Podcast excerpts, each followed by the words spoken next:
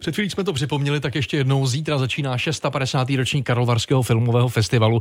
Dnes ráno už před pokladnami stáli první lidé, aby si na zítřek koupili stupenky.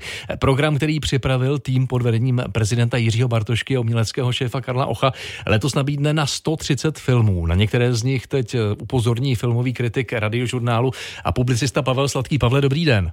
Dobrý den. Festival na poslední chvíli přidal do programu několik titulů, které to jsou.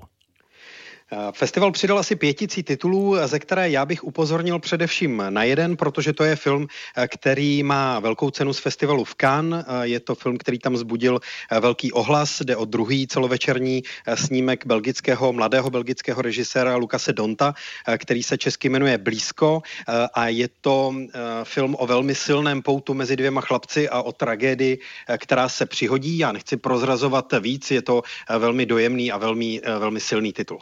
No, jaký film byste doporučil divákům, kteří se chtějí na festivalu dobře bavit? Já bych z těch především komediálních titulů, které letos Karlovarský festival uvede, vybral Trojuhelník smutku, což je film, kde se hodně zvrací, kde se cituje Marx, Ronald Reagan, kde se eh, milenci hádají u večeře o to, kdo eh, zaplatí účet eh, a kde chvíli mají navrh bohatí a chvíli chudí. Je to film Rubena Estlunda, švédského režiséra, který nechává diváky, aby se spolu s ním bavili eh, tím, jak své postavy eh, vystavuje dost nepříjemným situacím. A je to film, eh, který v Cannes na festivalu získal Zlatou palmu, nejvyšší cenu a v Karlových Varech bude mít svoji českou premiéru. No, takže podle hesla cizí neštěstí potěší. V hlavní ano, soutěží ano. sekci se objevil taky film Okresní nemocnice. Ten přibližuje život za covidové pandemie. Stojí za tomu věnovat pozornost a čas?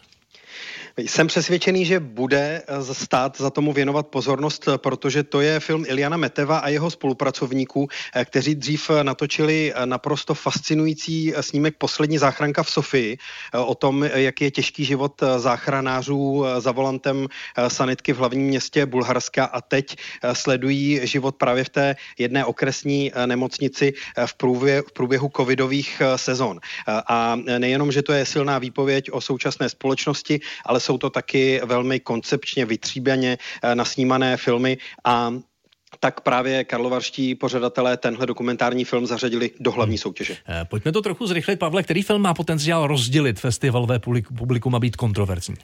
Film, který se jmenuje Dehumanis Corporis Fabrica, eh, film, který se dívá na lidské tělo zevnitř a na chirurgické operace na lidském těle zevnitř. Čili tenhle radikální uh, přístup uh, možná bude vyhánět diváky ze sálu, ale taky si hmm. získá své příznivce. A ještě pátý typ. Festival zřídil celou novou sekci s názvem Proxima. Co si od ní slíbit?